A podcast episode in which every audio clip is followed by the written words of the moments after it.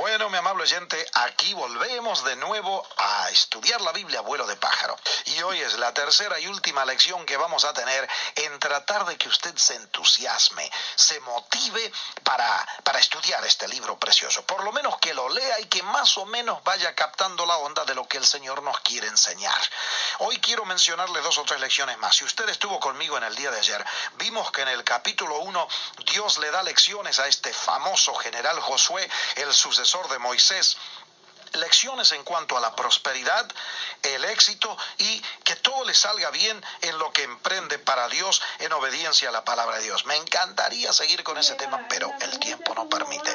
Quiero que veamos otra lección. Si usted lee los capítulos 7 y 8, usted va a quedar absolutamente encantado o encantada. Perdón, capítulos 6, 7 y 8. ¿Qué capítulos? Por favor, es para leérselo a los niños, a los jóvenes y a los que ya no somos niños tampoco, porque ya son muchas, pero muchas lecciones preciosas. Primero, el pueblo de Israel captura la ciudad de Jericó, una ciudad que tenía unos muros tan enormes que carrozas podían viajar por encima de los muros y, era como una, una carretera, el muro que rodeaba la ciudad de Jericó. Sin embargo, Dios probó la fe del pueblo de Israel, diciéndoles que den una vuelta por día alrededor de los muros de la ciudad de Jericó.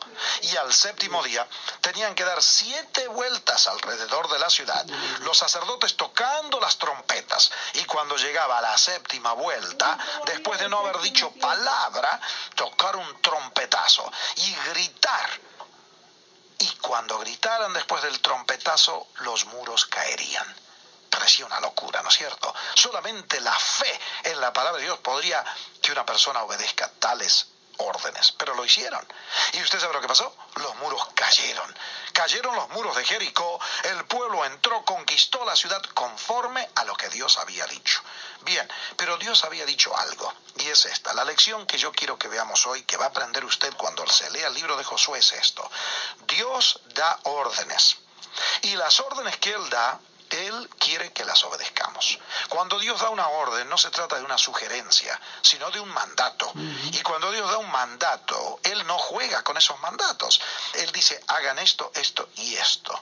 Tres cosas, digamos. Si yo obedezco dos de las tres, muy bien, las dos caerán bien, pero la tercera yo tengo que recibir las consecuencias de desobedecer la palabra de Dios. Muy bien, el pueblo de Israel había recibido órdenes que no debían bajo ningún punto de vista tomar ni dinero, ni oro, ni vacas, ni ganado, ni las mujeres, debían destruir todo lo que había en la ciudad de Jericó.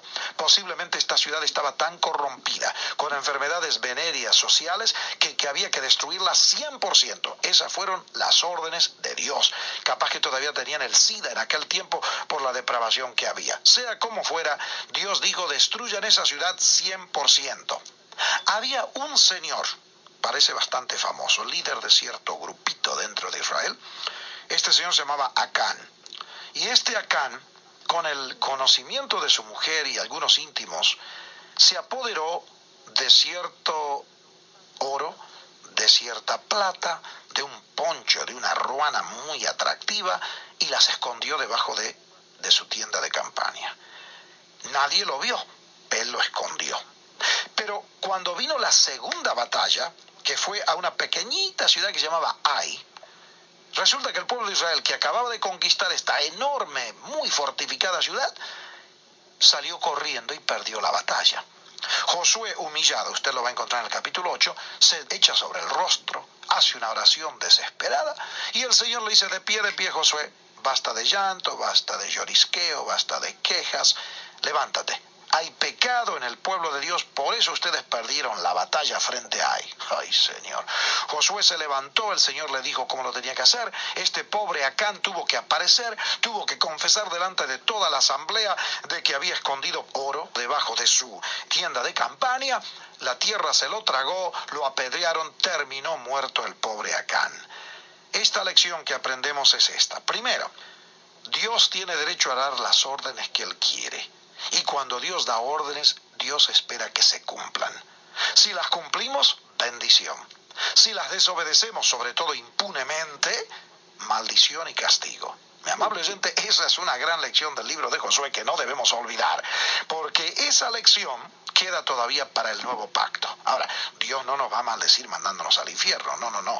Por eso murió Jesucristo, por eso dio su sangre, por eso resucitó. Alabado sea el nombre de Jesús. Por eso vive Jesucristo en nuestros corazones por la fe. Tenemos vida eterna, somos salvos, somos hijos de Dios, el cielo es nuestro hogar, todo eso. Pero aquí en la tierra no se puede jugar con Dios. Y la verdad es que si uno quiere, cree que va a jugar con Dios, resulta que Dios es el que termina jugando con nosotros, con todo respeto. La verdad es que una vez que limpiaron el pecado, porque la Biblia nos enseña cómo limpiar el pecado de su asamblea, de su iglesia, de su pueblo, una vez que limpiaron el pecado, adelante de nuevo y a la conquista. Y ese pueblito, porque no era más que un pueblo, ese pueblito se llamaba Ai, que los había corrido a los israelitas, ahora los israelitas se lo comieron sin ningún problema. Lo conquistaron rápidamente. ¿Por qué? Porque el pecado estaba aclarado, limpiado, juzgado y apropiadamente disciplinado. Acá tenemos otra leccioncita, ¿no le parece, mi amable oyente? Hoy por hoy no somos del pueblo de Israel humano, pero somos de la iglesia del Señor Jesús.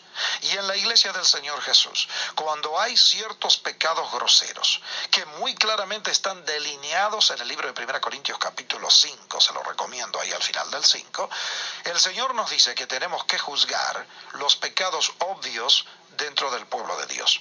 Cuando los ancianos de la iglesia, los líderes del pueblo de Dios, juzgan el pecado dentro de la asamblea, dentro de la iglesia, dentro del pueblo de Dios, Dios perdona, Dios se encarga de atender la cosa y de bendecir a su pueblo. Pero si los líderes del pueblo de Dios no toman las medidas bíblicas que ahí están claritas en el Nuevo Testamento y encubrimos el pecado, entonces hay derrota, hay pérdida de terreno, hay vergüenza, hay dolor, hay muertes, hay problemas. Mi amable oyente, ahí hay una lección, ¿no le parece? Pero les digo otra cosa más, esto es interesante, lo conversaba con mi colega Javier hace un rato. Cuando iban a tomar la ciudad de Jericó, Dios les dijo, no toquen nada en esa ciudad, ¿eh? No toquen oro, ni ganado, ni mujeres, no toquen nada, pero nada una sola familia desobedeció y la pagó duramente. Mire qué interesante. Cuando los manda a conquistar al pueblo de Ai, Dios les dice, tomen todo lo que quieran. Vacas, ganados, oro, plata, lo que quieran es de ustedes. Qué interesante. Usted dirá, pero aquí hay una contradicción, ¿no le parece, señor Palau? ¿Por qué primero Dios les dice que no toquen nada en Jericó y ahora que van ahí le dice que tomen lo que quieran? Contradicción. Por favor, qué audacia decir una cosa así. Dios es Dios, Dios es soberano, Dios es el creador, Dios es todo sabio. Dios tiene toda la libertad del mundo de hacer lo que Él quiere, porque todo lo que Él hace es justo, amoroso, propio, correcto. Dios da órdenes y usted y yo nos corresponde una sola cosa, obedecer. Como dice el viejo himno, obedecer y confiar en Jesús es la senda marcada para andar en la luz si andamos en la luz. Como Dios está en la luz, tenemos comunión con nosotros y la sangre de Cristo nos limpia de todo pecado.